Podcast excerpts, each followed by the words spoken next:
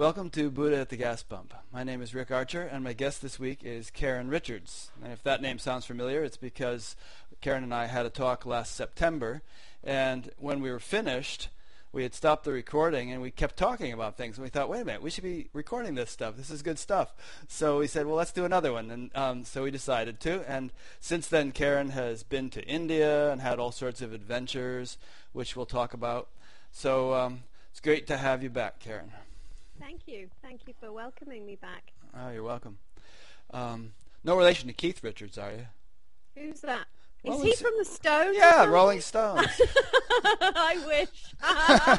Thought maybe he was your uncle and you could retire pretty soon. no. Uh, well, I'm no relation to Jeffrey Archer, so there you are. so, uh, how was India? It was very interesting actually this year um, because I had a, a kind of health relapse in the winter here in England and um, after doing pretty well for maybe two, maybe three months, getting on for three months over the summer and really thinking things were beginning to improve because it's been quite a long journey in terms of the physical challenges.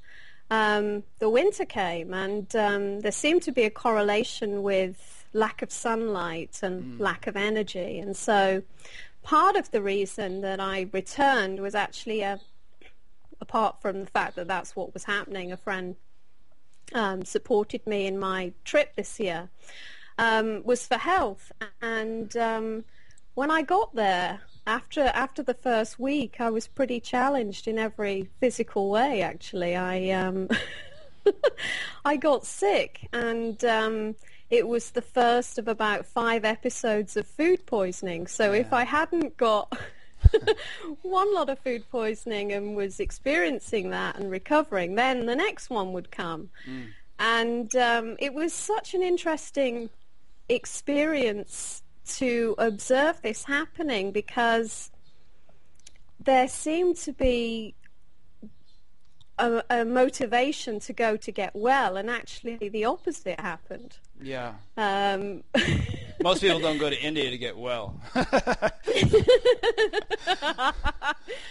it's it's a pretty nurturing place for me being at Tiruvannamalai, and Right. um, you know, although that, that that was the case, there was this you know apparent physical thing that was going on, and it wasn't just to do with the food poisoning. I actually stepped on a bee during the time I was there as well. That was quite interesting, and um, I also injured my foot on a mosquito coil, as well as getting injured by the mosquitoes themselves. Constantly, they seem to love me. Um, and I also had a slight accident, um, and I injured my hand so so badly. I thought I'd need a skin graft actually. oh. And um, yeah, so that was that was interesting. Not being able to use my right hand for a couple of weeks because it was all bandaged up. And um, I also was physically assaulted outside an ashram. Well, you know, there's a there's a saying with regard to uh, karma. When the postman Yeah. knows you're going to move, he tries to deliver all your mail. so it was it was really interesting to just relax into all of that. And um, ser- seriously it was um, and to not really care what was happening to the to the physical body um, there was just a, a deeper and deeper relaxation and I had this amazing experience while I was being ill for about the fourth or fifth time with food poisoning because that time was pretty spectacular. I was Ah. very, very, very physically ill. And um, I had, everybody was coming to the house. I had the Indian family that were living below me saying, don't lock your door and coming in checking, bringing me food and uh, all these text messages from friends of mine. And I'd been ill in bed for two years, and there'd been virtually nobody. and so I get a little stomach upset, and then suddenly the whole world is is checking on on Karen. So it was it was actually an amazing reflection to just drop into all of that and just enjoy actually being sick. Mm. It's, It's- it's nothing I've seen. it? Yeah, it's like it's sometimes you know the most trying circumstances make the kind of the contrast more obvious. You know what I mean? Um, I mean, if you if life is all sort of mellow and humdrum and ordinary, uh, s- sometimes you don't realize how how deeply grounded you are in presence or being or the self or whatever. But then you know all hell breaks loose, and you, and you realize it's still not touching you, and uh, it's, Yeah. it's interesting. life has never been pretty stable and kind of ordinary. I mean, yes, it's been ordinary, but there's been a lot of challenges along the way over the over the years. And um, this was one of the first times that I've really experienced some kind of extreme things to do with the body and still been at felt really deeply okay. I mean, there was that in terms of the physical illness for two or three years when I was really not able to do very much. And um, it's it's amazing how that has deepened That's because I could see there was this um, idea to get well mm-hmm. actually, and now there's a sense of who cares, hmm. who cares, who knows when it's going to end? It may never end. I don't know. But I'll bet you that alongside that "who cares" attitude was a was also the desire to get well. I mean, you know, on some level, we don't want to feel like that way. It, it's nicer to feel healthy on some level. You got to admit that, right? Well, that's what seems to have shifted. There's been the recognition that actually there was this drive, there was this desire to get well, even though there wasn't kind of outward physical movement. There was this sense of wanting that to happen, and that's been let go of. Oh, I see. So you're just sort of surrendering to the process. Uh, in other words, whatever. more deeply than I thought I was, because I thought that was already happening. Actually, but in the throes of it, you know, when you're at your sickest, uh, or being attacked or stung or bitten or what, all those other things. I mean, was it like ho hum, you know, this is cool, or was there sort of like a, a, an, an innate biological tendency to want to, you know, improve the situation, despite the simultaneous acceptance of it? there was a recognition that before that was the case, and so there was just a surrendering and letting go. And it wasn't a kind of inert, okay, well, there's nothing I can do about it. It was like, okay, well, this is what's happening, and it's fine. Yeah, but um, kind of what I'm getting at is like you know, if you put your stove on your hand on a stove, it wouldn't you wouldn't sort of have the attitude of this is just as good as having my hand off the hot stove. You know, you would withdraw your hand. There's a natural tendency to kind of you know, we're human beings, whatever else we may be, and uh, so it's There not. was a there was a recognition that ultimately there isn't control in Yeah. the way that we think we have control. And so there was a deeping letting go into that which has ultimate control, which is the life that I am. The life that I am has ultimate control of what happens to the physicality. Mm-hmm. There is no ultimate control here as to whether there will be a, for the life of this form a lifetime of sickness or whether there will be an improvement. There's no sense of knowing what what is going to happen as regards to that. And now there's this sense of, well, whatever happens is absolutely fine. Mm-hmm. There was a sense of it being fine anyway, but there's a deeper sense of it being fine. yeah, there's The a verse. desire to, sorry, the desire to actually get better.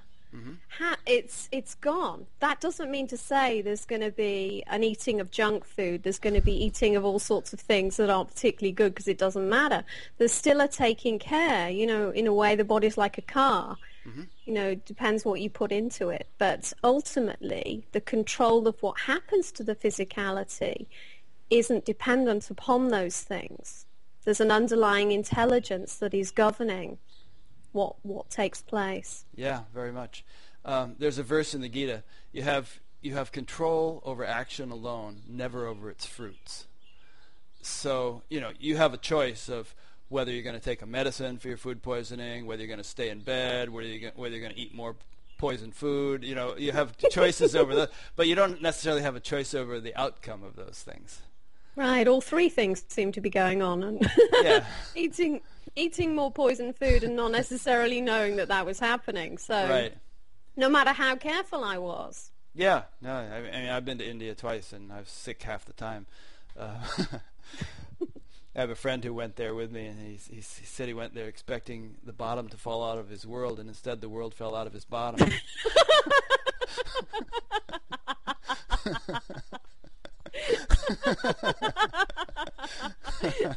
Are we somehow supposed to carry on this interview after you drop a line like that? yeah, we'll manage.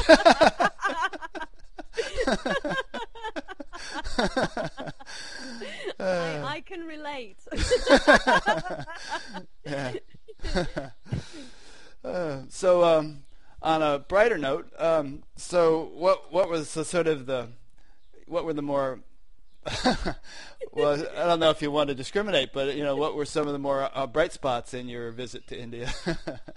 just just the openness, the receptivity, and the love of, of the people that were gathered there this season. Um, it was very, very deeply touching, and I hadn't gone to actually hold any meetings necessarily. I'd just gone to experience being there, and um, so many people were asking if I was actually going to hold meetings. In the end, I gave in and I, I did probably about a dozen mm-hmm. meetings. And it was just incredible, the mm. receptivity and the love and the openness that uh, people were exhibiting and a real genuine um, inquiry and wanting to, to really look and actively investigate, which was deeply, deeply moving in, in so many ways.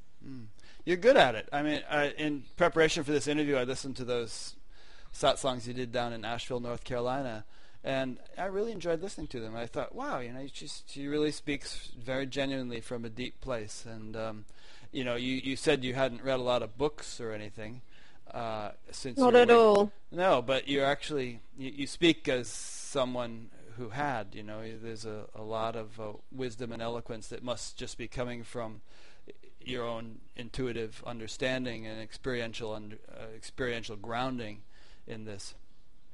Well, that's must be what is happening in a way because there's there was an in, inability to read great reams of text and still that is a problem sometimes you know I can only manage a page or a page or two and um, you sent me an article to read, and it was very challenging. Actually, I opened it and I looked at it, and I kind of skimmed read.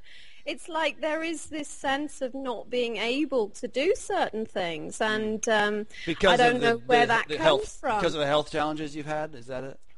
I don't know whether it's that or mm. whether there's just this sense of this feels like wordy mind kind of stuff that mm. doesn't actually resonate anymore. And mm-hmm. so there's an inability to kind of digest that kind of thing. How about um, the real pithy stuff? I mean, if you read Ramana or you read Nisargadatta or something, does that resonate? Or even there, it's a little hard to buckle down and read it? I've hardly read anything by Ramana, which sounds incredible because if I have a teacher, he is it. You know, I have never had a physical teacher, but there was just um, a sense of heart transmission, if if that makes any sense at all, and sure. um, a deep resonance and a deep reverence not to him, but to what he symbolizes, which really is the life that I am. He symbolizes everything I know to be true. And so, you know, even with with his teachings, even with the sense of, of connection, um, there there is an inability to sit and read from cover to cover um, some kind of, you know, understanding of that because what's important is the life that I am and, and responding to that as my teacher.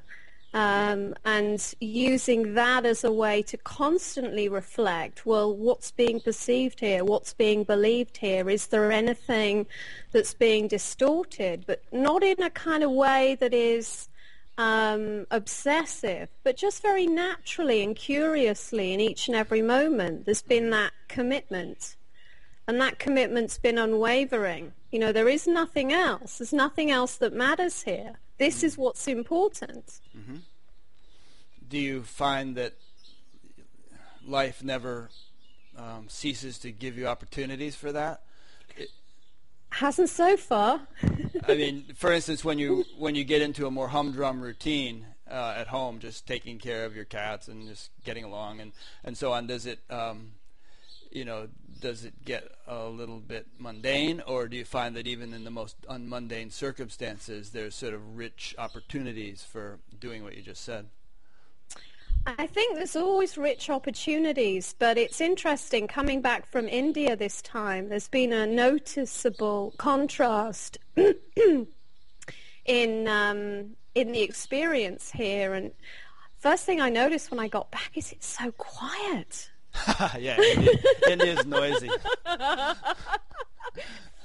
and um, you know, you can hear the birds in the garden from the house. You know, that's how quiet it is. And um, for such a long time, the house that I'm in provided like a safe haven from the world. You know, it was like a cave, actually. Mm-hmm. And um, the life that had been experienced before had become this living hell. And then, although there was illness, physical illness, that was better than going back to the hell, actually. And so you mean the, a, the nursing job?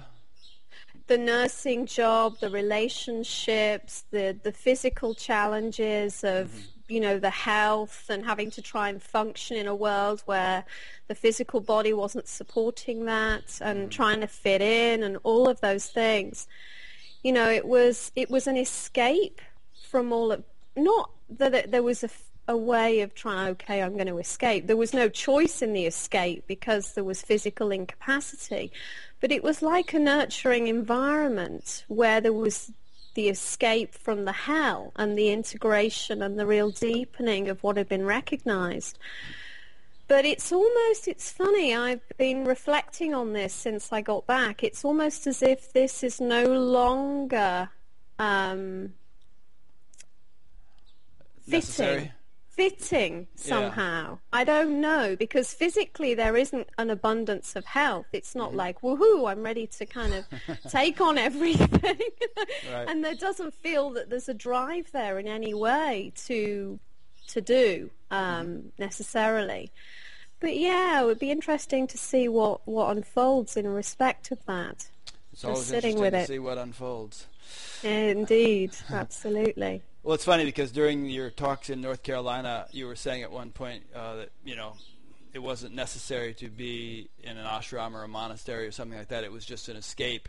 And I was thinking, well, no, it it it can be an escape, but it can also be totally appropriate for a certain type of person at a certain phase of their life. It's it's kind of good to you know if necessary, if appropriate, it's good to lay low and uh, you know be sheltered from all the the craziness. Uh, and it may not always be what that person's going to do, but it has its place uh, for them, you know, for a time, mm-hmm. and maybe some so for some people for their entire life, for others for a couple of years or whatever. Uh, everything has its purpose. Yeah, I guess so. I mean, you know, the purpose as I see it is whatever is happening now. Yeah, but if you had been forced somehow to continue in your nursing job with all the pressures and the stuff that was going on, instead of having the opportunity f- to just sort of chill and uh, you know be in a more settled situation, it would have continued to be hell. And uh, you know, so there, it, it's like you were you joined a monastery or you know a nunnery for for a couple yeah, of years there. You know. And we can't know whether it will con- it would have continued to be hell. Maybe if there no. was a physical capacity to have undertaken, carried on undertaking that role, then it may have been experienced in a different way because mm-hmm. of what had been realized. We'll never know that because that wasn't what unfolded. Yeah, um, you simply had no choice in the matter. No, no, yeah. not at all. Yeah. So uh, in our, you know, in our um, after the last interview, and we put together some thoughts about what we'd talk about in this one. And one of the things you said uh, was what you feel caused your illness and how there has been improvements, etc. Did shall we cover that? What what do you feel caused your illness? Well, it's so difficult to pinpoint, you know, a cause, and, and relating any cause is down to the causality in a way. An individual who has an idea that they're a separate self and then relating that to decisions they supposedly made. So if we're looking at it from that perspective, it was all the believed in thoughts, the actions and the consequences. Mm-hmm. Um, and this stems from this perception of self. And so really it's, it was a constant state of being in resistance to life as it is, to the point that that resistance had to collapse because there was no capacity for it to be sustained. Um, there was so uh, much energy and drive here that it was almost like I had enough energy for three people. You know, working full time, being overworked in the job, um, running a house, and having a social life. I was never still. There was never any stillness. It was like um, two modes, on or off. I was either asleep or I was doing something. There was Yeah. no real sense of stillness or relaxation in any capacity. And so physically, it was almost like inevitable that there would be a burnout. Sure, and that happens to a lot of people. I mean, in this day and age, people working two jobs, single moms, you know, all kinds of situations, people get burned out. But are you saying that, um, in your case at least, you see it as uh, a resistance to what is that was the, the, the more fundamental issue there? I mean, in, the, in the midst of all that stuff, you're being a nurse, you're having a social life. In what way during all that were you resisting what is? I was never happy. And I was never happy with the way things were. There was Well, always a sense a lot of being- people aren't happy with the way things are. Is that is that is that because they're resisting what is? Um, if we're looking at it in that way, I would say yes, Uh huh. and that there's this deep dissatisfaction for something to complete us, and that's what's driving our action. And so, I guess a two-part question here: um, What did you do about it, and what can anybody do about it? I mean, you know, because sometimes certain st- circumstances are quite binding. You know, what a person's going to say, "What am I supposed to do? You know, give up my job and let my kids starve, um, or should I just somehow change my mental attitude and like this shitty job that I hate?" Well, that's really interesting because there was no active spiritual search here, so there was no conscious awareness that that was going on. It was completely unconscious. It was completely automatic to the point where it couldn't be sustained and it was like hitting a wall, hitting a brick wall to the point it couldn't be ignored anymore. And then there was this, oh, okay, well, perhaps my idea of who I am isn't what I thought because that was revealed to be something else. And then mm-hmm. life was experienced in a, in a different way. Experience didn't change, but the way that experience was being experienced somehow um, was shifted somehow, we could say. We could say it, it um, was revealed to be not what I thought. But it wasn't through any great effort on your part. It was more like you just listened to that John Wheeler tape, and and somehow your your perspective shifted quite spontaneously. There was a lot of unconscious effort to get somewhere that I didn't recognize. Hmm. So, you know, it's not strictly true to say there was no effort mm-hmm. because there was a drive, but I didn't recognize what that drive was about. You know, everybody's seeking ultimately, whether Yeah. they recognize that they are or not. You know, sometimes we just turn the whole um, thing into what's called a spiritual search, but it's still the same seeking. Yeah, Whether whether someone recognize it recognizes it as looking for something deeper, um, looking for the ultimate truth of who they are, or, or however you want to phrase that, or whether they're completely unaware of that and they think it's found in the next holiday, or the next partner, or the next job, or the next, you know, big thing that's going to really complete them. Mm-hmm.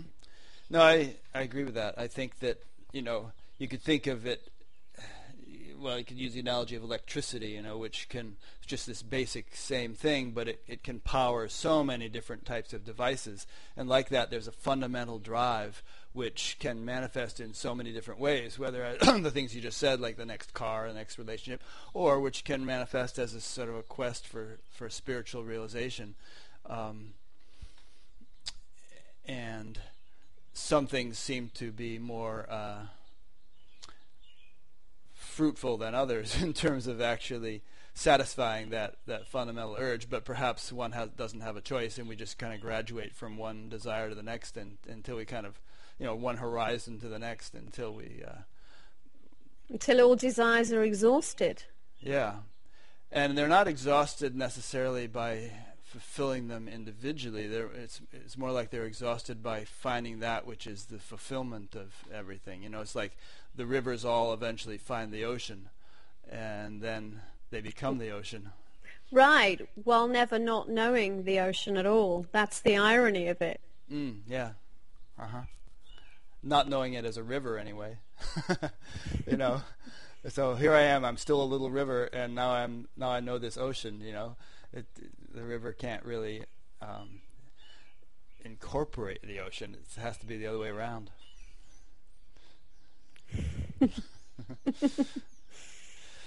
um, okay, so you know it's funny because uh, there are a lot of people, well-known people, well-known examples of people who had various mental and physical crises that seem to precipitate an awakening. And in our last interview, I, I mentioned St. Francis, who got very sick uh, after he came back from the Crusades and almost died, and then he woke up from that with a, a whole different perspective. And um, you know, Eckhart Tolle's story is famous. He was virtually on the brink of suicide, and you know, then he said, and he had that little question to himself, well, you know, I can't live with myself anymore. And he thought, well, wait a minute, who are there two of me? Who is this self with whom I can't yes. live? With? Went to bed and woke up in the morning and everything was different. Byron Katie was in a halfway house and a cockroach crawled, crawled across her foot and she had this realization. So there's a lot of stories like that. I mean, even in my own case, I pretty much hit rock bottom before things kind of turned around. So maybe that's just a principle that's worth noting in passing here that your your illness may indeed have been a blessing um, oh, it was a total blessing. It was the best thing that ever happened. Seriously. Yeah. yeah. Uh, uh, totally. It was the biggest gift I have ever received. Mm-hmm. And um, I am so, so grateful for it because it, um, it unmasked the ignorance. You know, it was just um, if somebody had said this is the best thing you're going to get really sick you're not going to be able to leave your house practically for two years you're not going to be able to really take care of yourself and yet it's going to be that you're going to lose your job everything's going to fall apart and yet it's going to be the best thing ever i'd have probably wanted to shoot somebody. But yeah. but it's really true and it's often only in hindsight that we see what a gift things are and so now there is total trust in whatever is happening, no matter how bad it appears to be, that it's always just as it's supposed to be. Mm. Same thing happened to Adyashanti. He wanted to be a professional bicycle racer, and he was training and training, and then he got super sick, and he was like in bed for six months. And then he, yeah, when he finally got started, and he had already had a spiritual awakening, but when he started getting better, he started using whatever energy he had to start riding his bicycle again and getting more and more in shape. And next thing you knew, he was in this competitive mindset, and then wham, nature knocked him back flat on his back for another six months, and finally he kind of got the point. not, not supposed to do that. Yeah, here it was just like one big whammy, but then, you know, there had to be a committing to that. Yeah. And yeah. a surrendering with ever more um, fullness to that. You know, it's no good to just have an awakening and then continue on as if you could anyway. But mm. if if the realization is is deep enough, um, as if you could go back to that. But there has to be a commitment to seeing it fresh and living it fresh. Mm-hmm. And in a way, there's a deconstruction. There appears to be this deconstruction process where there's a, a revealing of the truth, and then there is a melting into that truth more and more fully in each and every moment, where the unlearning of concepts, um, which does seem to be endless, mm-hmm. um, just keeps you know, deepening itself. Well, let's talk about that for a while. So there was, in fact, reiterate what you just said. There was a revealing of truth, and then a deepening into truth, and an unraveling of concepts. Let's explore all that. Yeah, there there seemed to be um, a recognition which was unshakable, which was unquestionable, mm-hmm. and so there was just this realization. Well, what are you going to be committed to? You're going to be committed to thoughts, emotions, who you think you are that was revealed to be false? Or are you actually going to commit to seeing through these concepts more and more in each and every moment. So it's almost like the personality structure that is revealed to be false in the moment of awakening doesn't completely deconstruct in that moment of awakening. There is still um, habitual patterns of behavior and ways of reacting to life that have been learned that don't necessarily fall away in that in that moment of awakening. And so that's really the commitment as I see it, the, the awake to the awakened life, to seeing through ever more clearly the veils of deception. Hmm. Well, it seems to me that not all conditioning is ever going to fall away. So, you know, if you know how to ride a bicycle, you're still going to know how to ride a bicycle. If you're right-handed, you're going to remain right-handed all of your life. But let's distinguish between the kinds of conditioning that we would want to have fall away and the kinds that we need uh, that, that are perfectly innocuous and perhaps beneficial to our functioning.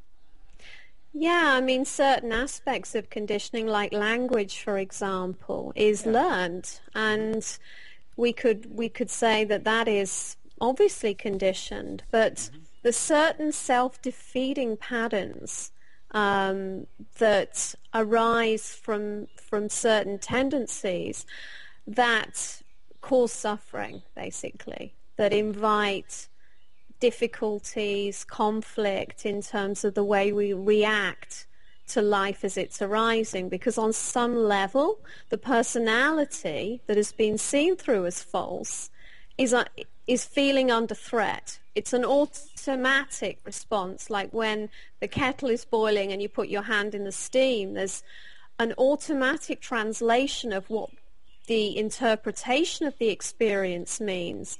And so it's seeing through these untruths with ever more um, clarity, with a deepening understanding that actually this isn't true. And in order to to um, to experience that, it needs to be recognized because otherwise it's like a record that's playing again and again. It's what I call, um, it's like when an aeroplane can't land and it's in a holding path. It's like being in a holding path of certain experiences which are fed through unconscious beliefs and behaviors. Can you think of a specific example, even in terms of your own life, of, of something like that?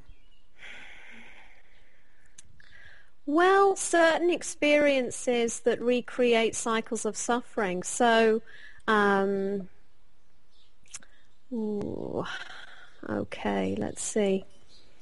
I mean, here in terms of the personal story, there was a lot of abuse as a child. There was a lot of abandonment. My parents.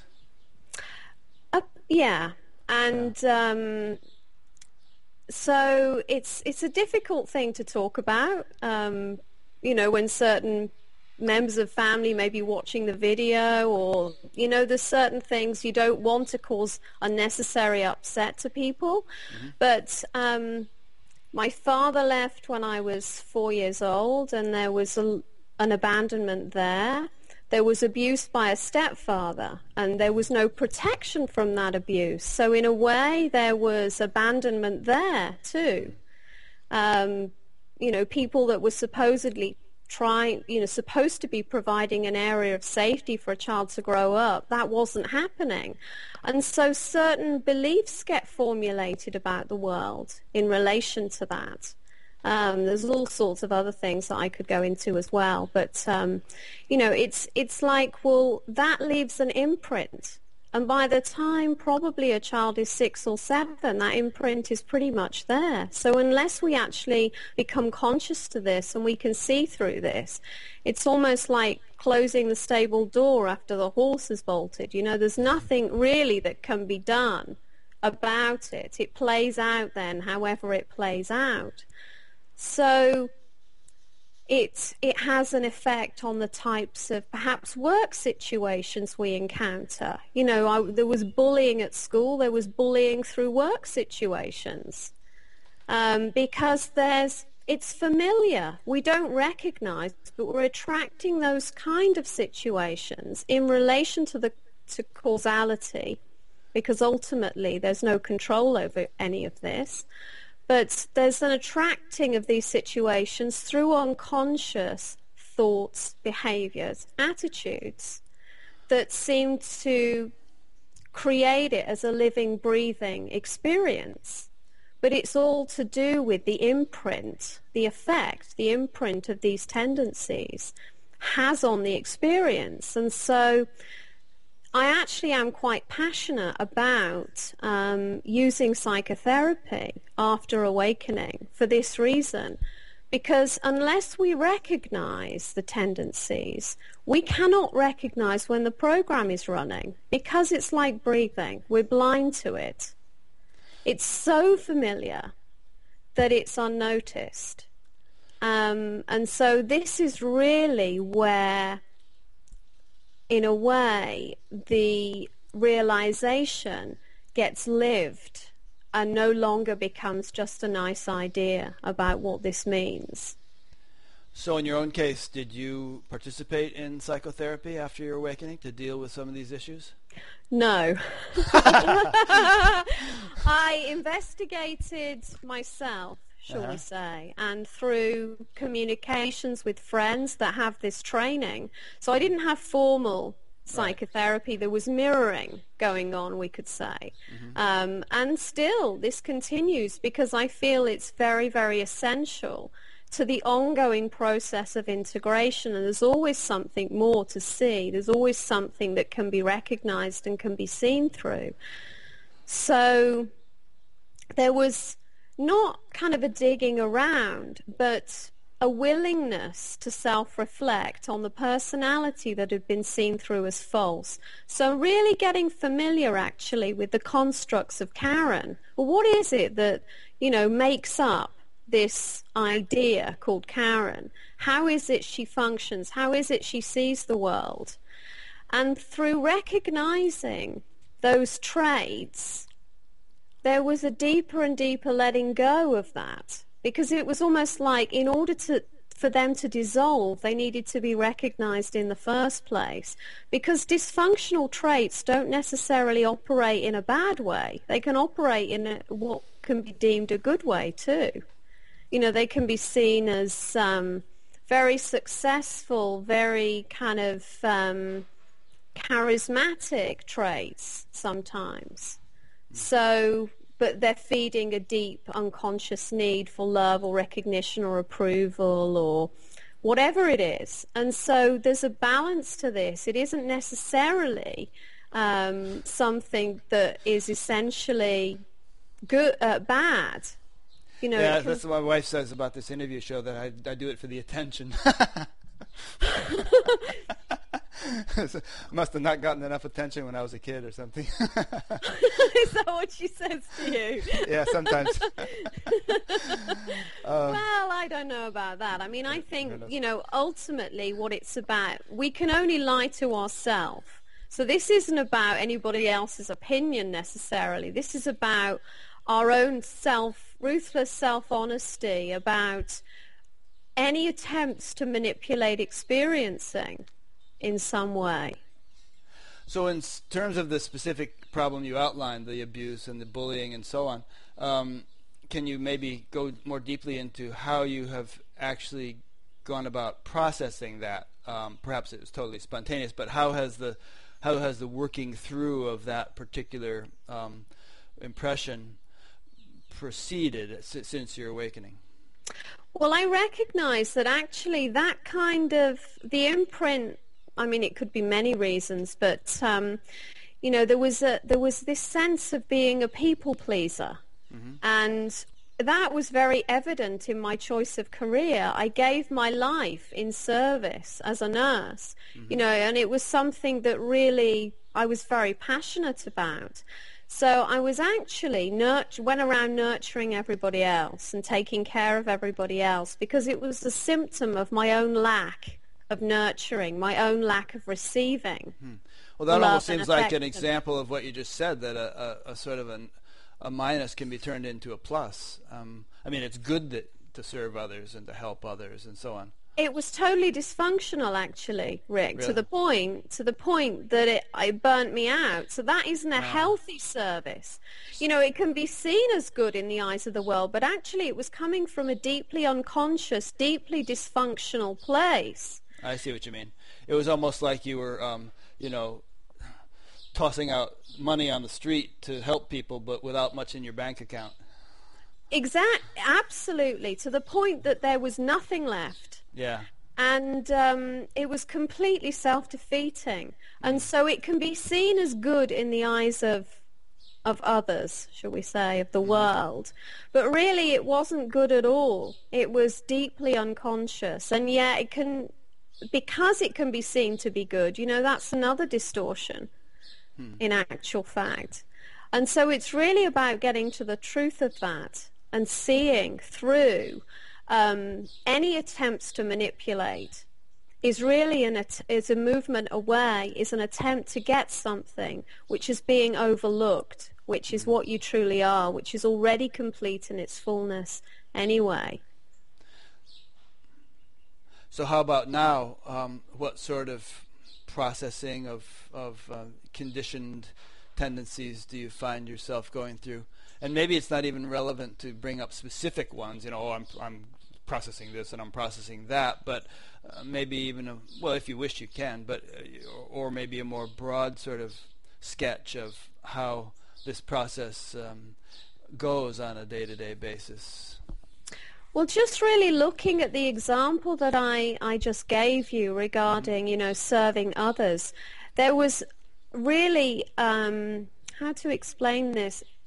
Life was never my own, and I don't really want to relate it to the to the sense of individuality. I don't mean it in that way.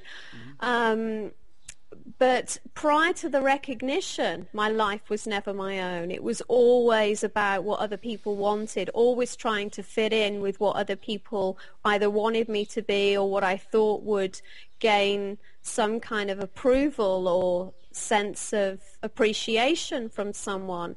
And that was just totally dysfunctional. And hmm. so that was seen through. And then there is this knowing by being rooted ever more fully, ever more deeply in each and every moment in the truth, that right action doesn't spring from there. It's, it's moment specific. Mm-hmm. And if that means upsetting an apparent someone, it isn't coming from wanting to upset them. It's actually coming from, well, this is what feels true in this moment. And if someone doesn't like it, well, then that's very unfortunate. But before that would be something that would never have even entertained. You know, there would have been soul searching, a sense of not feeling happy about the fact that I supposedly upset someone else. And of course, we're not in control of any of that. Mm. So there is a really stepping into the life that is always here and really moving as that life. Well, it's interesting because your life has sort of transformed into one still of serving others, but it's in a different capacity. I mean, you're you're doing this spiritual stuff, you know, giving songs and teaching and so on, and I'm actually serving myself. I'm actually True. serving the one. I don't see it as serving others. I see, you know, there's total, when there's total alignment with the life that you are, there's a meeting of that life in whatever way it seems to be appearing. And so it's not a question of Karen wants to help others. Of course, there's, you know, um,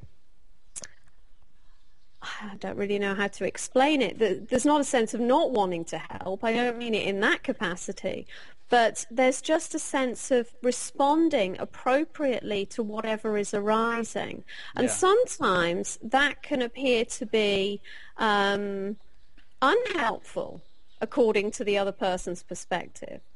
You know, it, it might not appear um, that there's always this sense of doership for others.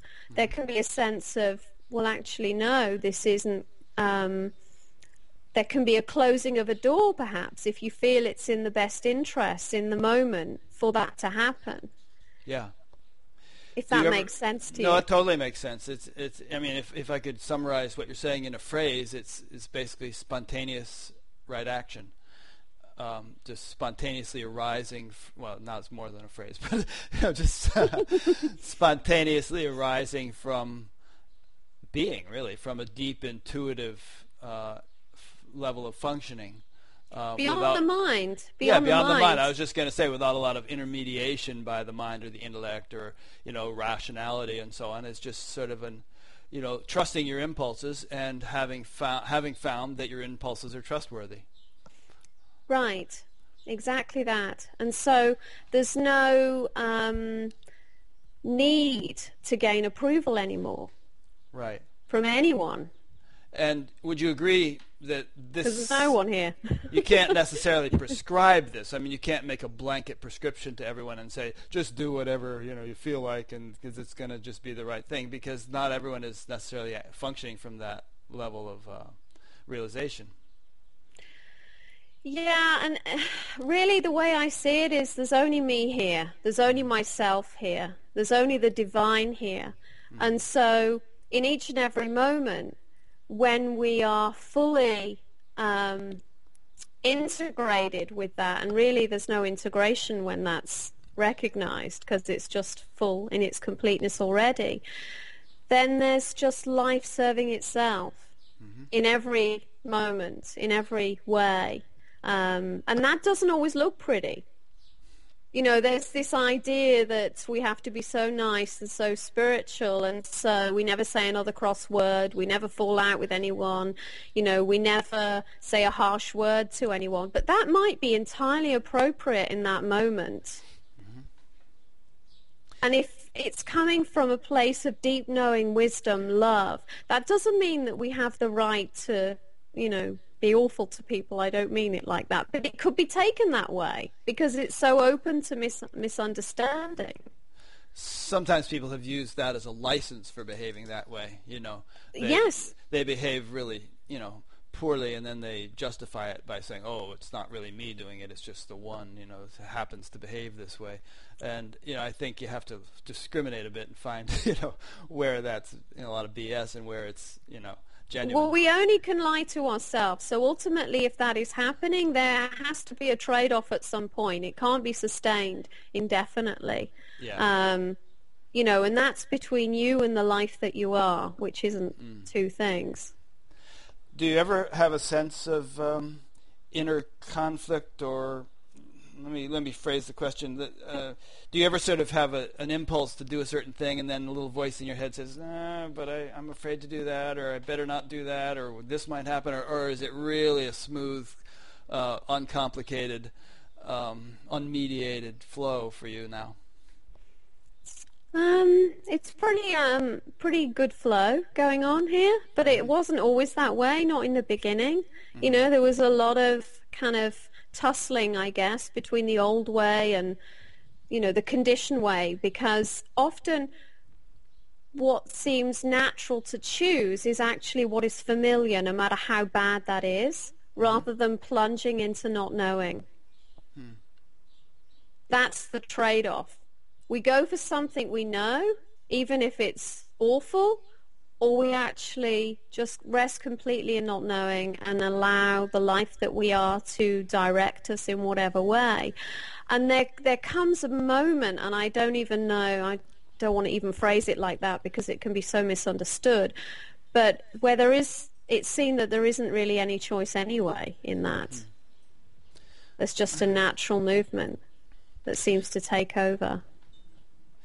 Um, my next question, which just occurred to me spontaneously, is, uh, and which I'll actually edit out if you wish, but uh, let me just ask it, and and that is like you know, since your awakening, I I know you, I know of one you know, intimate or romantic relationship that you got involved with. I don't know if there have been others. You can say yes or no. Um, but how has how has this realization kind of panned out in terms of that sort of thing. Um, you know, because there that's those sorts of things are often the most challenging, and you know we have Well, feelings involved. relationship.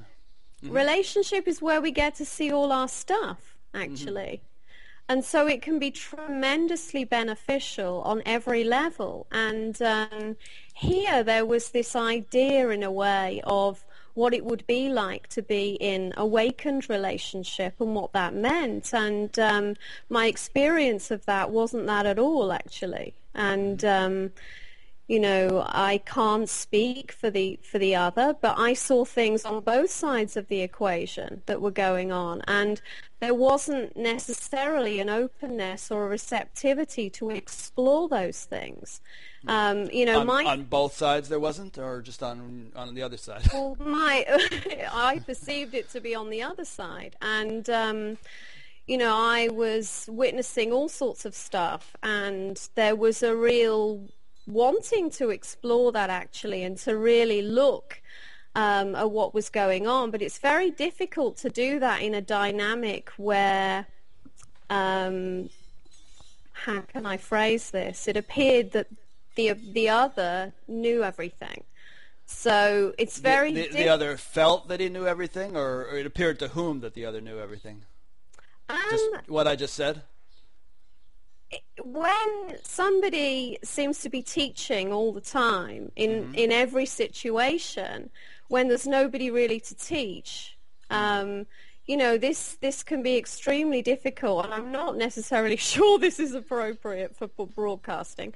So we'll have to see. Well, we're but, dancing um, around it. I don't want to you know and, I don't want to I don't want to cause any any issues neither do I and I'm very fond of the fellow we're referring to but um you know, it's it's a legitimate concern, I think, and I think people find it interesting, and and I and I'm kind of trying to discuss this with total respect and appreciation for both parties, but it's um, it's a fascinating topic actually, relationships among awakened people, and and uh, how ideal or or problematic well, first of all, there's no there's no awakened there's no awakened person as I see it. There's only life expressing itself, however it's expressing itself, mm-hmm.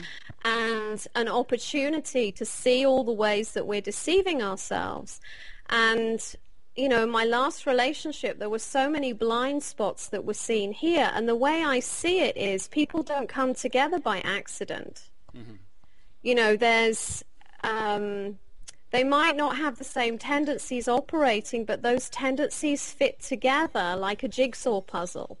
And so there was a waking up from certain blind spots that I was really willing to explore that didn't seem to be, um, you know, a receptiveness to that exploration and I was I was given an opportunity to express that and that wasn't met with any openness either. And so because there appeared to be other agendas operating there. And, you know, everybody's fine. Everybody's doing what they need to be doing. And, but what was actually recognized here was also for so long there was this need for an apparent other, for completeness.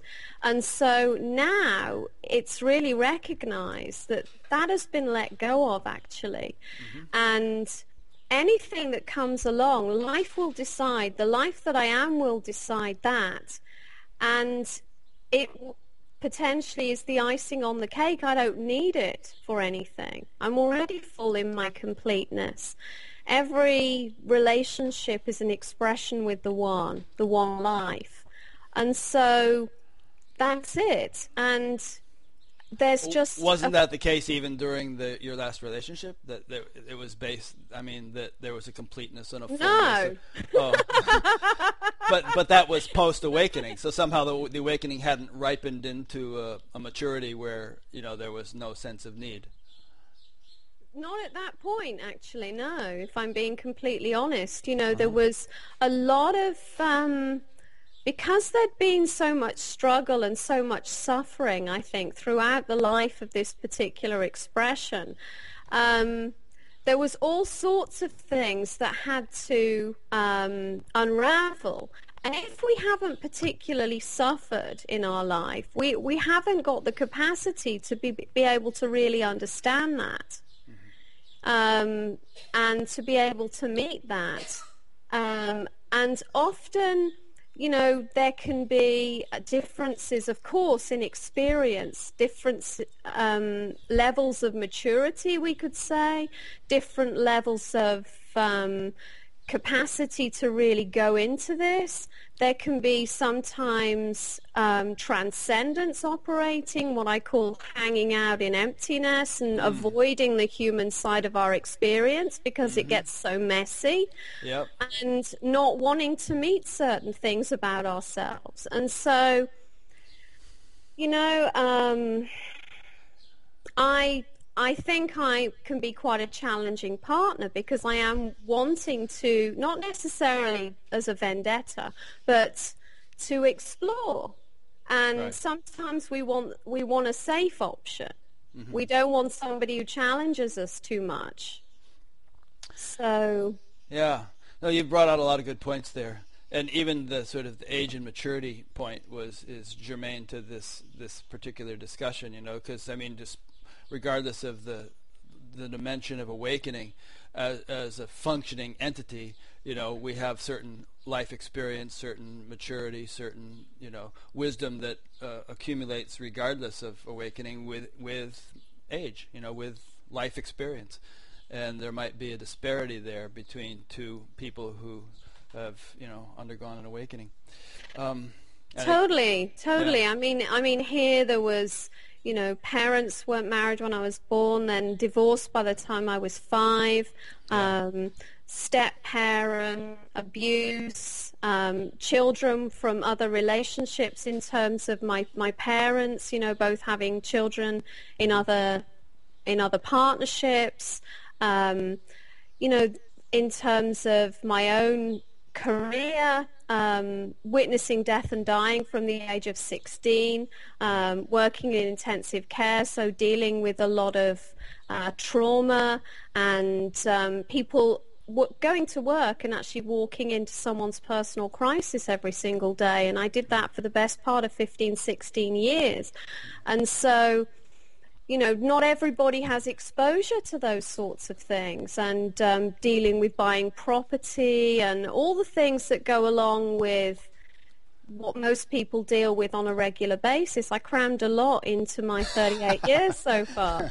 So, yeah.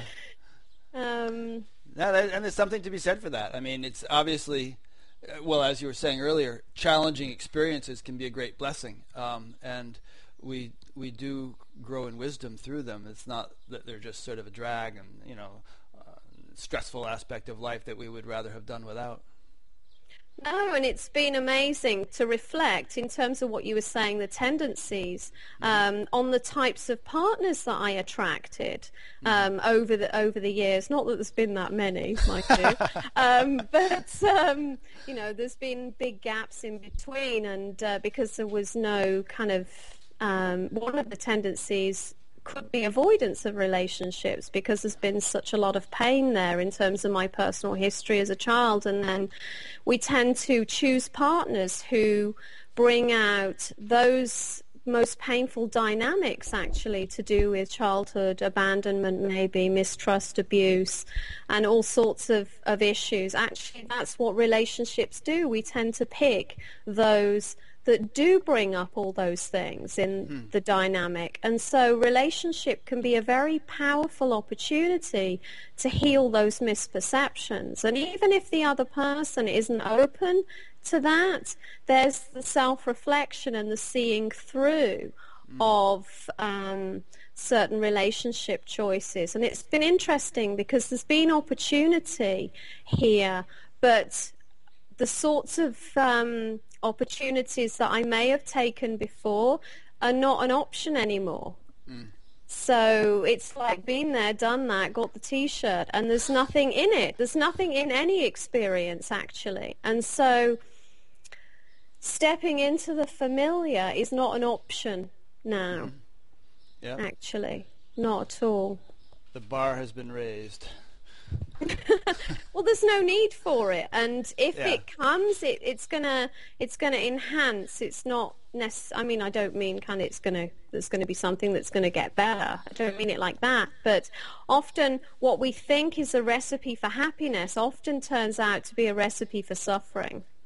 Oh yeah, and I mean, since we're on this whole topic of relationships, it's so obvious looking at even celebrities in the news all the time that you know so many people uh, chase after relationships, expecting them to, you know, com- to pr- provide completion or fulfillment, um, and it's, um, you know, it's they're just barking up the wrong tree. It, it doesn't. Um, I mean, obviously, We're looking for love in the wrong place when yeah, it's like, like when it's here. says. Yeah, Yeah, yeah. totally. So really it's always an invitation to see what is true and to mm. recognize what is true. And it isn't found in experience. It mm-hmm. isn't found in a specific thing that is going to complete us. And we, we get burned until we see that. Yeah, well, you used the term icing on the cake a little while ago. I mean, the cake in this case would be having become grounded in the in we could say inner fulfillment. You know, a foundation of fulfillment that's um, not dependent upon changing circumstances, and then with that foundation, then you know, would like you like you've just expressed, it sort of doesn't matter whether the a relationship manifests or not. But if it does, it's going to be for completely different reasons than than it would have been if there was emptiness inside and, and that a lack of fulfillment. Right, and um, and who knows? I, I've no idea what life will bring, but whatever life brings is absolutely fine. You know that there's nothing more. There's nothing more than this. There's nothing more than the life that you are, and so just enjoy. You know, because even even vomiting can be fun. I can vouch for that now. hmm yeah, I can relate. um, okay, let's shift gears a little bit. Um, you said you mentioned uh, that you were a medium, like a psychic, for five years prior to the awakening experience, and you hadn't mentioned that in the first interview. Um, Uh, it didn't come what, up, did it? what was that all about? Ever since I was a child, I had a lot of psychic and mysterious experiences, actually, and um, there was some kind of leaning towards it in the family. And I remember when I was 11 years old, um, my great grandmother died, and I know that a lot of people perhaps wouldn't know their great grandmother, but I did, and. Um, she was a wonderful woman, and uh, I was very close to my mum's mum, and it was actually my mum's my mum's nan, my mum's grandmother, and um, so there was a real closeness with my my nan and my great nan, as I called her. And when she died at the age of 11, my nan was very distraught. And um, there seemed to be really an interest in, not that she said she went to kind of mediums or anything like that, but we talked loosely about some experiences that had happened and I could relate to it. Um, things that I felt and not that I'd ever experienced kind of hearing anything or seeing anything, but there was just this sense of, well, there's got to be more to life than this.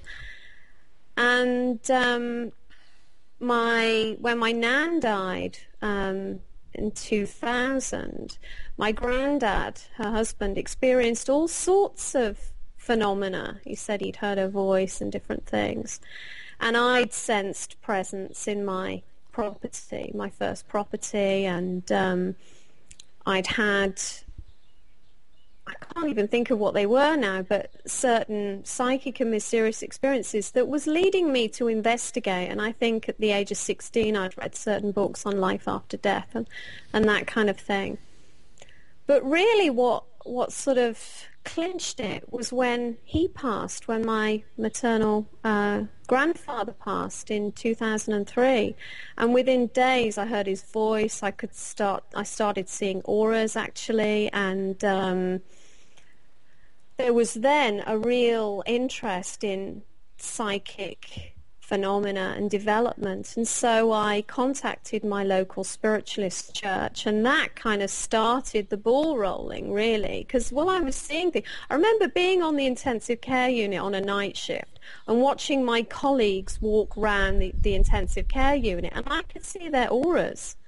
And, uh, you know, I was just absolutely fascinated with this. And um, I've always been very practically minded and had my feet pretty firmly on the ground, and so I was kind of thinking, wow, you know, this is amazing. Were and the lights were the lights kind of dim in intensive care? Did that make Yeah, it easier to at- see the at- night they were because Yeah, yeah. obviously, yeah.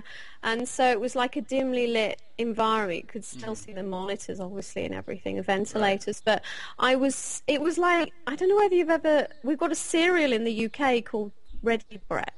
Have you What's heard of Ready Brek? Ready. No. Ready Brek, some kind of oat thing. Anyway, there was an advert for Ready Brek, and it was like this glow around a person, the cartoon character with this glow around, and it was like that. It was like seeing that. Um, maybe two inches away from the physical form, there was this clear yet well-defined um, outline that I could see. And then I started, a few weeks later, I started seeing colors as well. Um, and feeling energies and hearing voices and having all sorts of experiences, which probably too long to go into in this interview, but um, I had what I I had what I felt was actually overwhelming physical evidence that there was an alternative reality and um, messages from my grandfather and seeing things. Um, when, when people died in intensive care, would you see their souls leave their bodies or anything like that? I, the interesting thing was after that experience, I never witnessed. Um, I never witnessed. Oh, hang on. No, I didn't actually. I would never see a soul leave a body like that. I can't remember being around a death after that. Actually, oh, uh, ju- just coincidentally, it didn't happen after you started seeing the auras. Nobody I hit. can't. re- I can't recall actually um, a time when I was, or it was daylight, and you know, there's a different kind of. Yeah, a Um, little harder to see. Yeah, um, but I remember being with a patient actually, and um, this it was in, pretty unusual to have a patient who was able to kind of walk around on intensive care, but there was no bed for her on the ward. And I remember taking her to the visitors' room for a shower. And suddenly she started talking to me about this experience she had of watching her mother's death. And she said that her mother was sitting in the chair and um, when her mother died, she saw this light leave the body and go through the ceiling. And she looked at her mother and she said it was like a snake shedding its skin. And you, she felt like you can just get rid of that now because my mother's gone. And I could really relate to the energy. The way she described the light was what I was seeing in terms of the auric field. And so this was really fascinating. But um, yeah, I mean, this whole discarnate, there seemed to be irrefutable proof to me at that time that there was an alternate realm in which, you know, people went when they died. And um, I, I remember being away one weekend on um, some kind of mediumship retreat and um, it was only about six months after I'd been kind of actively pursuing this and my mentor who'd been a medium for like 20 or 30 years was there. And I remember saying to her well one evening they were having groups. And what group should I go into? And she was like oh you should go into the trance group. And I was like okay. And she she was doing something else. So I remember sitting in this room uh, full of maybe 16 20 other people. And I was quite close to the to the medium who was demonstrating at the front and it was pretty dimly lit but I was close enough to be able to have a good view and she was saying we're going to do some trance work. Is everybody okay with that? And people were nodding, and I hadn't got a clue what, What what this was. was.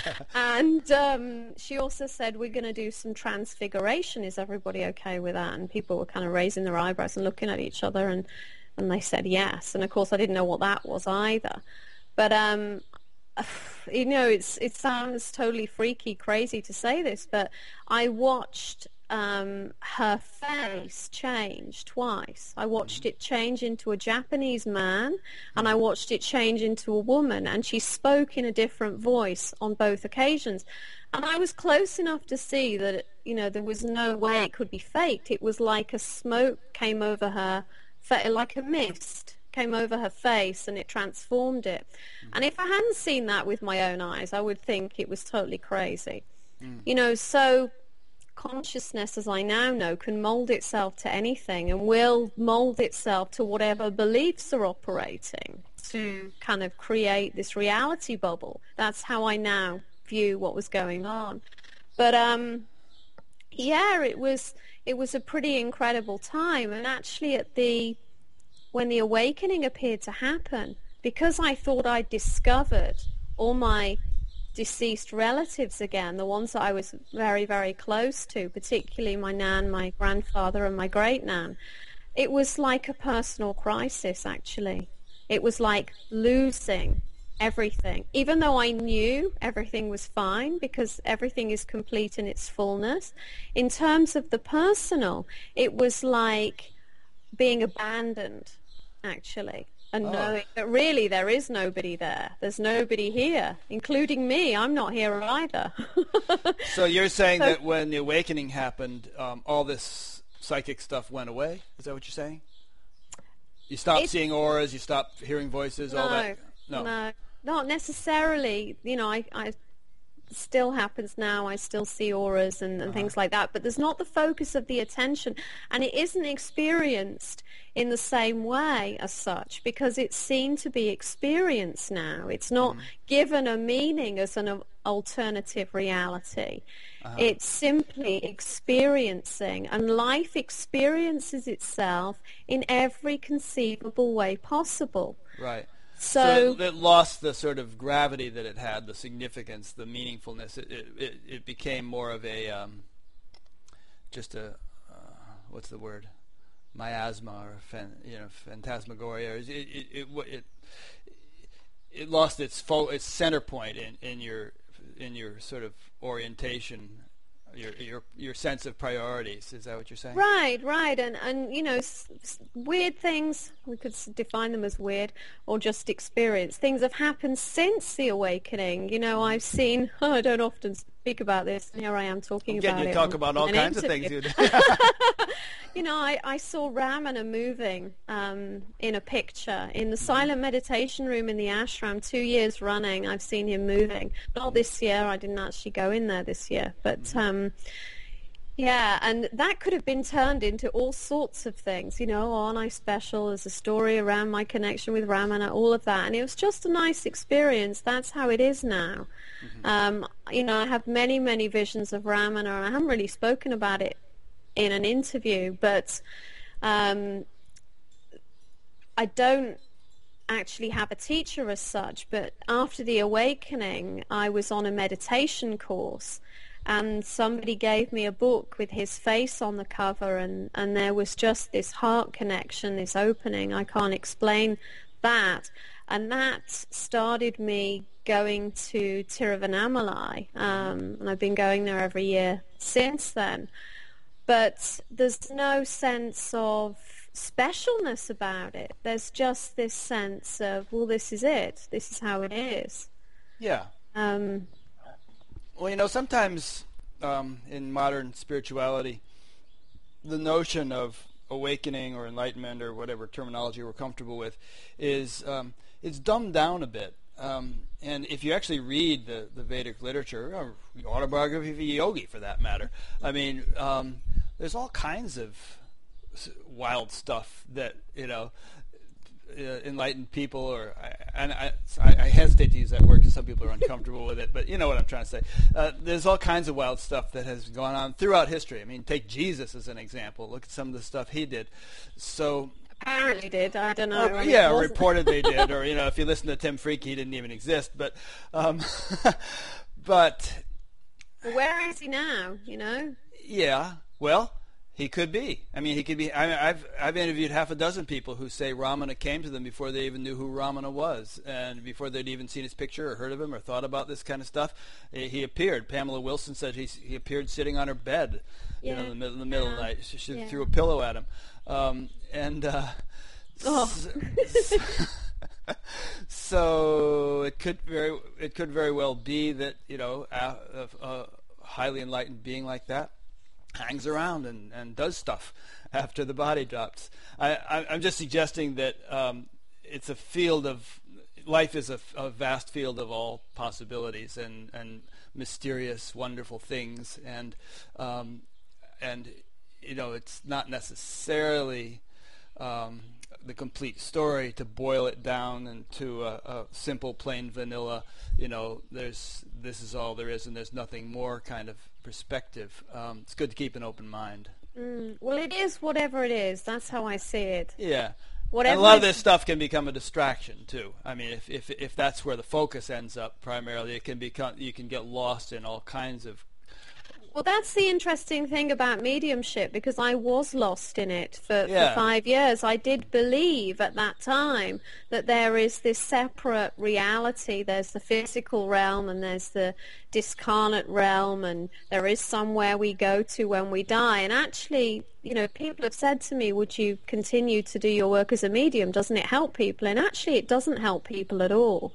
It continues the the belief in separation it actually prolongs that um, idea. And so it isn't actually helpful. You know, all there is is experiencing and whatever form that experiencing takes. And it's interpreted according to how it's interpreted until it's not anymore. Well, that leads to that article that I tried to get you to read, um, which which is that you know the point of the article was that um, it's not that only, well, the article sketched you know, sort of three levels of reality.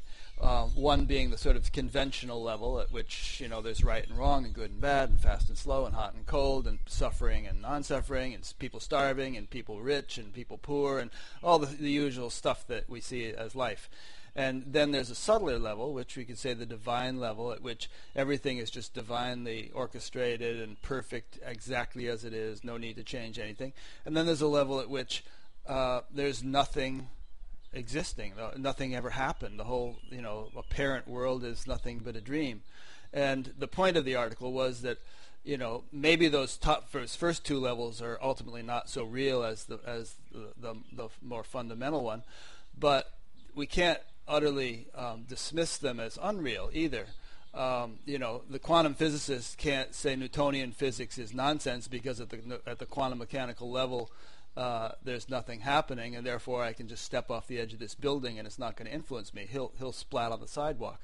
So, um, rather than take a uh, so all, there may very well be a place. I, I, in fact, I very well suspect there is a place where people go after they die. Is that ultimately real? No, you know, there because ultimately it's all just oneness. But on a relative level, it's as real as you know the fact that you've got a heart beating in your chest, uh, you know, a brain in your skull. You know what? It, what feels true is you know, when the relative and the absolute collapse into one another and there is just this, you know, we can talk about it in relative and absolute terms, and they serve a point to break apparent identification with form, and that's it. You know, Ramana said, the world is illusion, only Brahman is real. The world is Brahman. Mm-hmm. And so really this completes the non-dual understanding. All there is is this. You know, where is the illusion when we don't think about it, actually? There is no illusion. There's only this. There's only life as it is, as it's happening. It's not happening to anybody. They're simply experiencing happening. And this physical form is experience. You know, we could label anything in terms of a conceptual idea about what it is, what we've learnt it to mean. But actually, when it boils down to it, all there is is the intimacy of knowing experience. And, you know, we could use the word awareness to describe the knowing, and we could use the word experience to describe that which is known. But ultimately, they're not two things. There isn't this knowingness and this experience because when we really investigate, when we really look, there is there is not two things. Awareness and experience are actually the same thingless thing. Mm-hmm. That there is just simply this. And you know, we can place all sorts of conceptual frameworks in an attempt to understand, and that is generally what the thinking mind does. It's always trying to translate and understand what is happening, when really this is beyond our comprehension. This is beyond being able to understand it. But it's kind of fun to have a conversation and see whether we can actually get somewhere with it. But of course we can't get anywhere with it because all there is is this. And there appears to be all manner of experiences which can be given the interpretation of levels. But in truth, that's just a thought. That's just an interpretation. That's just trying to put into a framework something that's, you know, when we actually stop and recognize, blows all frameworks to smithereens. It does, but it doesn't at the same time, it doesn't. The, and the word Brahman, and actually that, that three part uh, saying was coined by Shankara and is often attributed to Ramana, but the word Brahman means totality. Uh, or great. It's from a Sanskrit word meaning great. And what it's understood to mean in, in that context is that it's not just the absolute, but it's it's a it's a what is that word? Synergistic or symbiotic? Uh, it's more, it's something that's more than the sum of its parts. It's the absolute and the relative, and yet more than both. It contains the totality, and the totality includes the relative. And you know, even though the relative can be in the same breath dismissed and reduced down to the absolute, you know, you can take this cup and you know take it down through the molecular and atomic and subatomic levels down to the quantum mechanical, and there is no cup. There's no manifest thing here. Um, at the same time, there's a cup, you know, which uh, is very can be understood, you know, chemically and through all sorts of you know laws of nature, gravity, and and so on, and and yet again, in the same breath, you can go right back down to there is no gravity. The, the gravitational field collapses into the unified field, and there's no, there are no laws of nature. There is no manifest universe. So you can almost swing back and forth with infinite frequency between these perspectives. We can when we're trying to understand it. But when we're not trying to understand it, there's simply what is here. There's simply this. There's simply, you know, just experience and the intimacy of knowing. But without a brain in your head, there is no experience or intimacy of knowing. I mean, there's a relative what? mechanism. If you had a severe stroke, there would be no experience or intimacy of knowing. How do we know that? Well, you were you were a critical you were a critical care nurse. I but mean, how much? I, all I know is my own experience. All I know that when there's no thought, there is a knowing of that, mm-hmm. and so it's not dependent upon any phenomena that may appear or disappear because it's the knowing, it's the intimacy of knowing that actually knows nothingness. We could say nothingness is an experience. Without the knowing of nothingness, that isn't even possible. And so what knows nothingness? I don't know. But something. There is something that isn't a thing that has the capacity to know to know itself. To know itself intimately and is knowing itself in every moment. This marvelous display of experiencing is a and celebration of that, is confirmation of that. And how does it know itself? You see, you, you don't know. The, through what instrumentality does it know itself? It just knows itself. You know, there is the nothingness, the knowing, the knowing, the intimacy, and the experience. And can we separate the two when we're using descriptions like that? Knowing and experience. Can we separate them? Or are they actually one and the same?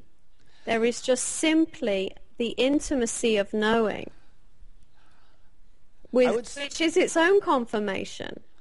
I would say that they are simultaneously and paradoxically two and one, or even three and one, you could say, because there's the knower, there's the known, and there's the objects, or there's the there's the mechanics of knowing, and yet at the very same time, those three collapse into just oneness, whether if, where there if, is no three. What if there isn't even oneness? Then what is there? I don't know. There's just pure not knowing. What well, if even the concept of one is simply an interpretation? What if we can just let go of all of that? Mm-hmm. Does the existence disappear if we let go of the idea of that? Is that a trick question? I don't know. uh, does it? Does it? Does it? Is it dependent upon any interpretation, any belief to be itself? No, I would have to say no. Um, but at the same time, if we're going to talk about it, you know, if we're going to actually function in the world uh, in some way, then there's naturally a relative structure of understanding and words and concepts and so on that we use to conduct an interview or to catch a or, bus or is it what's happening? And it isn't needing a framework as such. It's simply what is happening yeah, but what does that mean exactly? What is I don't know. well, no, you said it though, but so you must have a, you must imbue it with a meaning if you said it. What if there is no meaning? What if there is just simply what is happening? The the, the simple intimacy of knowing, experiencing, and the knowing and experiencing are not two. We could use the word awareness. We could use the word experience. Mm-hmm. Can we separate awareness and experience? Or are they actually the same thingless thing? I would say they can be separated, but ultimately they're actually the same thingless thing. You know, and and I think the whole point I started out on here was just that um, we can't necessarily ex- uh, we can't apply the level of you know one level of life to another necessarily. We can't extrapolate from the ultimate uh, reality that it's all oneness, one thingless thing, as you just put it, and then necess- and then draw conclusions from that to say that well, there you know there's no karma or there's no soul or there's no place you go when you die or anything like that. There may very well be all those things. The fact that all those things are only in thought, only in thought, because there's then, only only this. Then in thought, there's also only cats in thought, and trees in thought, and, mm. and stars and, and galaxies in thought. Yeah, there, that's right. There is simply what is happening, and it's interpreted according to whatever concepts are being applied. But that is also what is happening. That is also experiencing. That is also simply life as it is here and now. You know, we try, it, it gets very, very simple when we boil it down to this. Mm-hmm. You know, we can apply all sorts of conceptualized frameworks to try and make sense of something which simply is beyond understanding.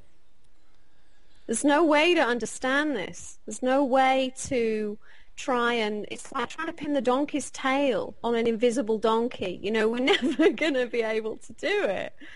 So what this is about and what I've noticed here is just there is a sinking ever more deeply into that and then there is a moving, a natural moving, which is happening anyway, that isn't based in any conceptual framework. It's, it's moment specific. And actually there's a deconstruction more and more of all the ideas that seem to be limiting how experience is experienced.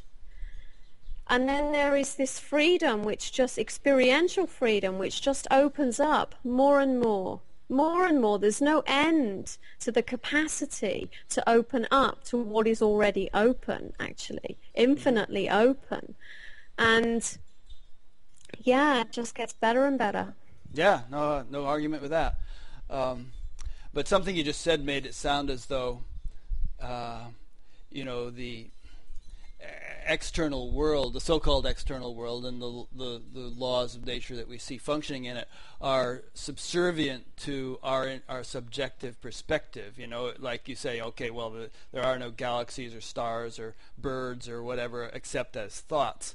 Uh, but obviously, you know, before there was anyone to think a thought, or maybe not obviously, maybe I'm wrong, uh, you know, there there was a, a, universe that was evolving and expanding according to certain principles, and there was helium becoming more diverse in terms of it, you know, other chemical compounds, and so on and so forth, to the point where evolved life forms came about, which could begin to talk about all this stuff. So it's it's like our little teeny weeny beany, uh, you know, individual structures with their limited capacity to understand and to conceptualize and all do not necessarily call the shots as far as how you know how the universe functions. It's it's the other way around. Well, it's simply experiencing. However we label what is here, that's it. Mm-hmm. There's simply experiencing happening and a knowing of the experiencing, which actually aren't two things at all. They collapse into one another. We could say like the relative and the absolute descriptions just collapse completely.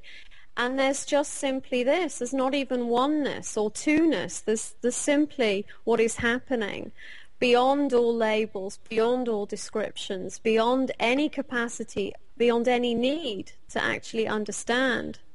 And there can be complete relaxation into that to the point that there is no nothing else. Yeah.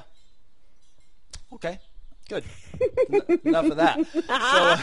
So, um, one of the things you said in your notes uh, that we you know considering uh, talking about in this interview was that um, you gravitate towards the more traditional approach rather than uh, the so-called neo-Advaita. What do you mean by that? Well, what I've what I've realized is that there is this integration which is necessary, you know, apparently necessary despite what, all I've just said. But what I mean by that is a deconstruction of our ideas. So mm-hmm. we can we can apply frameworks like, you know, the conversation just seemed to be um, manifesting in terms of talking about frameworks, but really the way I see this deconstruction is a letting go of those frameworks more and more, letting go of the need to understand more and more. And so it isn't to say to take the mental viewpoint that there's nobody here, there's nobody doing anything, because really the way I see that, that's just a personality pretending to be nobody, which doesn't actually serve any apparent purpose other than you know, um, pretend there's nobody here, and often there can be all sorts of dysfunctional tendencies that are operating there. Reminds but, me of a joke. Um, I think we need a joke. oh, so, so uh, so it's getting a bit heavy for you, Rick. No, just a, time for a joke. So the rabbi and the cantor are in the church, and the rabbi is saying, "Oh, I, am the synagogue, I guess." And the rabbi is saying, "Oh, I am nothing. I am nothing. I am nothing." And and the cantor hears him saying that, and he starts getting into it. You know, "Oh, I am nothing. I am nothing." And then the the janitor who's sweeping the floor hears those two guys saying that, and he begins to say, "I "Sweep the floor." Say, "I am nothing. I am nothing." And so the rabbi says to the cantor, "Ha! Look who thinks he's nothing."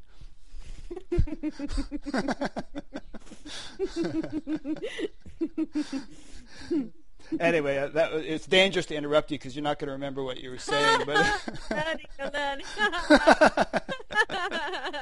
what was I saying? I don't know. Um, we, we, were sort of getting into the uh, you know traditional approach as as compared with the neo, so-called neo-Advaita, and you were beginning to talk about how it's one thing to say you're nothing, which reminded me of the joke, but then there's the practical yada yada you were starting to say. So please continue. Yeah, so it's really about sinking ever more deeply into into not knowing, actually, mm. into just pure being, and we can't learn how to be this. So it doesn't matter how many books we read, or how many teachers we go to, or how much we try and investigate this in terms of intellectual understanding. Really what this is about is sinking ever more deeply into the life that we are and letting all of our needs and wants to understand things go. Mm-hmm. In Zen, they have what they call don't know mind, you know and uh, which is exactly what you're saying. And so, how would that pertain to the you know traditional versus neo-Advaita uh, issue? Well, I my understanding of neo-Advaita is that there is just you know this kind of absolute standpoint almost that's taken, and that there's nobody here and there's nobody doing anything, which of course is, we could say, absolutely true, but in terms of the experiential human integration, um, doesn't really uh, address many of the dysfunctional patterns that are actually causing suffering. So you could have someone who's taking this standpoint and actually still suffering quite a lot in their experience of life.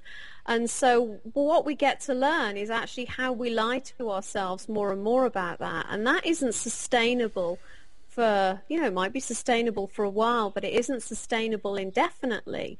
And so if there's an authentic willingness, that can be let go of. That can be seen as simply an idea. And there can be an embracing more and more fully of the life that you are and a willingness to see through all the ways in which experiencing is attempted to be manipulated for the idea of self. Mm. And reactions can be let go of more and more fully until there is um, a responding, a conscious responding rather than a reacting. And so responding becomes more and more conscious from the heart of being, we could say. We could describe it like that. So it's not coming from a conventional sense of right and wrong. It's moment-specific action that's inspired by being rooted in clarity. And this reminds me of what I was getting argumentative about for the last 15 minutes, which is that the... You the won't be able to argue with me. You can try. I know, because you can always just say it's a concept. But, um, you know, but just that... I love you, know, too much to argue with you, Rick. Good, keep that in mind.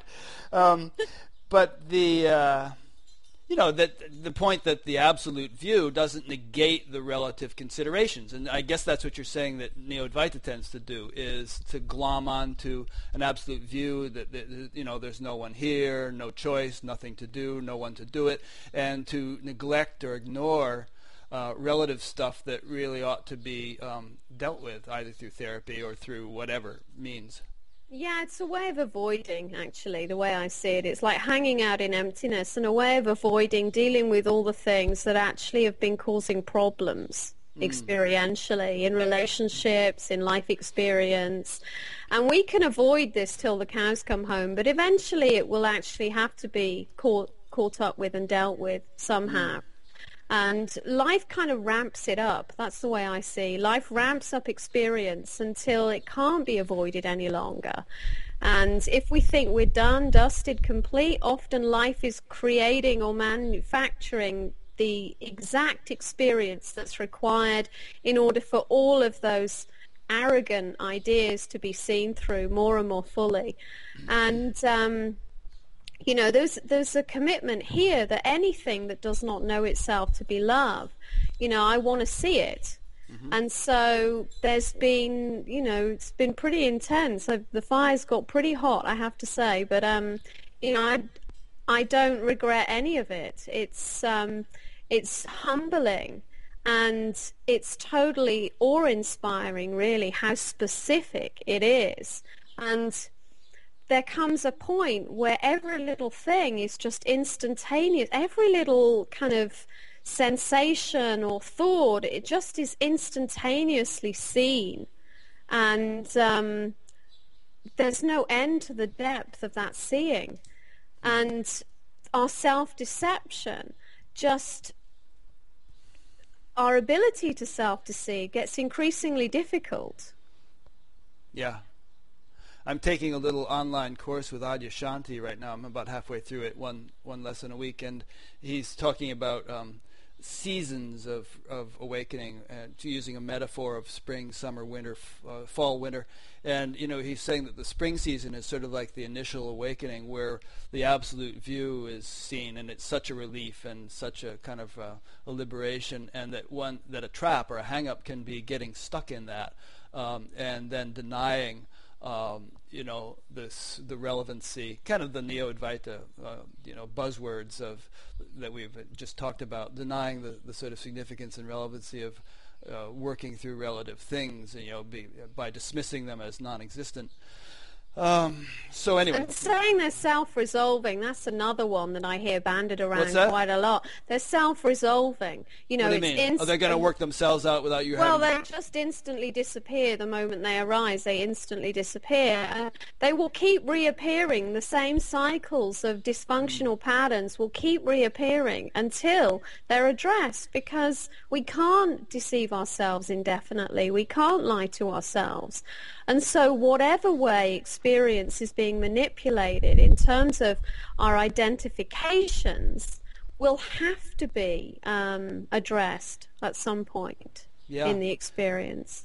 that that brings a larger point, which is that there's a. It seems that there's this evolutionary force in the universe which doesn't let us uh, rest on our laurels. You know, there's there's always going to be uh, an impetus to move along, even though we might, you know, get stuck from time to time. Um, something's it's you know something's gonna hit us over the head with greater and greater frequency and force until we realize, you know, until we deal with the situation.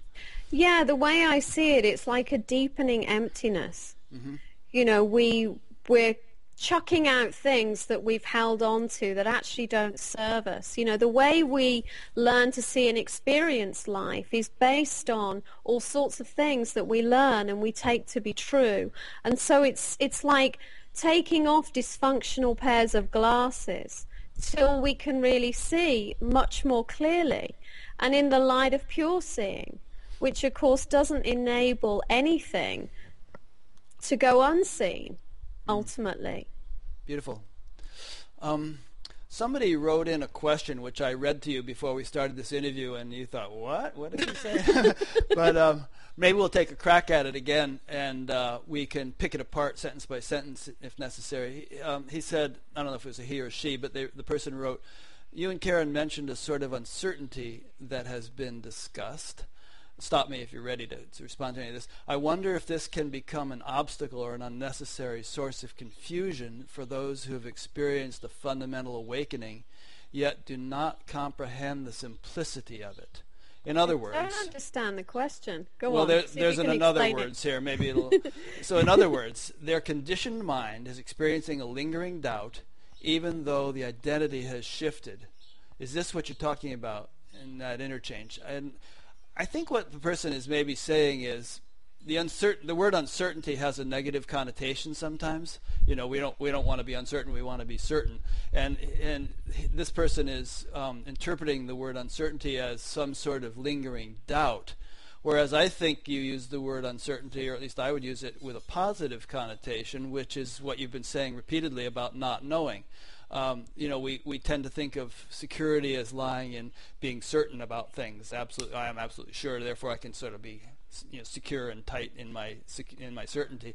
But what you're saying is that we fall more and more and more and more into a not knowing state where everything is just sort of um, you know, unfolding yes. deep in a, from a deep place, and we're not pulling the strings. Yes, and in a way, I think I've used this phrase before. It's like complete certainty in, in uncertainty. Uh-huh. There's a complete relaxation into not knowing, into not being sure of anything. And, yeah. f- and that is clarity. And from that place of clarity moves right action. Mm-hmm. And there is there is a letting go of the need to understand.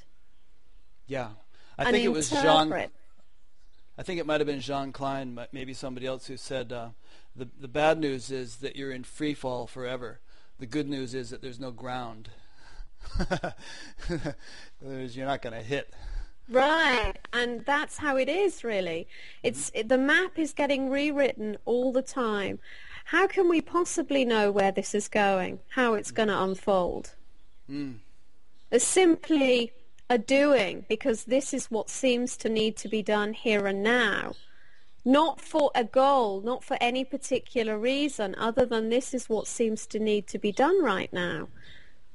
And that's how life is experienced here. There's simply a moving with whatever or not moving with whatever seems to need to be required in that moment um, without any sense of, well, I'm doing it for this or I'm doing it for that. It's simply, well, this is what's unfolding.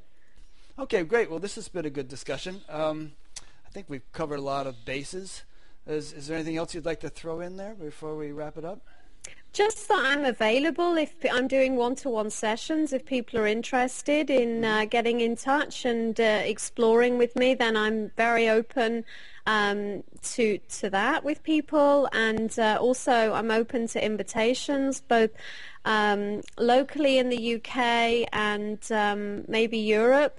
Um, I'm open to going a bit further afield, but obviously you need to commit more time to doing that. But um, you know, some weekend retreats in, in Europe um, is potential if people are interested in hosting me for that. Yeah, you're going Um, to Poland next weekend, right? I am going to Poland next weekend and uh, really looking forward to that. Some of the people that uh, are going to be there were in India, so it'd be nice to catch up with them. And um, yeah, just I'm really um, passionate about exploring with people that are keen to look. And so yeah, this seems to be how life is uh, is unfolding here, and uh, I'm really enjoying it. and your your website is karen-richards.com. That's right. That's Cool. right. So I'll be linking to that from uh, batgap.com. And there's contact information for you there. And There a do- donate button and all kinds of things here, testimonials and, and poems and audio and video and whatnot. Yeah, there's um, some free audios and videos there, and uh, yeah, just if you feel inspired to get in touch, if you resonate on some level with what the way I'm expressing things, and you'd like to explore things more personally, then um, I'm open to doing some one-to-one sessions. So um, yeah, it's been a, a delight. Again, thank you, Rick. You're welcome. Let me make a couple of quick wrap-up points. Um, those who've been watching or listening have uh, been listening to an, uh, an interview in an ongoing series. Um, a new one is recorded each week. We've been speaking with Karen Richards from the UK. And uh, next week I will be speaking with Gina Lake, which I think will be a delight. I don't know if you know Gina, Karen, but she's she's really neat. Um, and uh, if you would like to be notified every time a new interview is posted, you can either subscribe on YouTube or you can go to batgap.com and you can sign up for a little email notification thing there. I don't send out a lot of emails, but one goes out every time a new interview is posted. There's also uh, several discussion groups. There's one there on batgap.com, which gets quite lively around each interview. There's uh, one on YouTube. Uh, it's not as, as well set up uh, as that. And then there's also a um, uh, a Yahoo group, which uh, is quite lively and a little bit less known than the other two. So yeah, there's link there's a link to that on batgap.com. This is also available as a podcast for those who like to listen to just the audio while they're commuting or something. And uh, that just about covers it. I also have a donate button there, which you're free to click if you like. Um, and there's also a little page which explains why donations are solicited and what is done with the money. So thanks, Karen. Um, hope Thank to you, Rick. Hope to meet you one of these days in person. I have a feeling it will happen at some point. We'll see. Yeah, once we're world famous. Hopefully that will never happen. yeah, right. Just be ordinary about everything. All right. So thank you, and thank everyone for listening or watching, and we'll see you next time.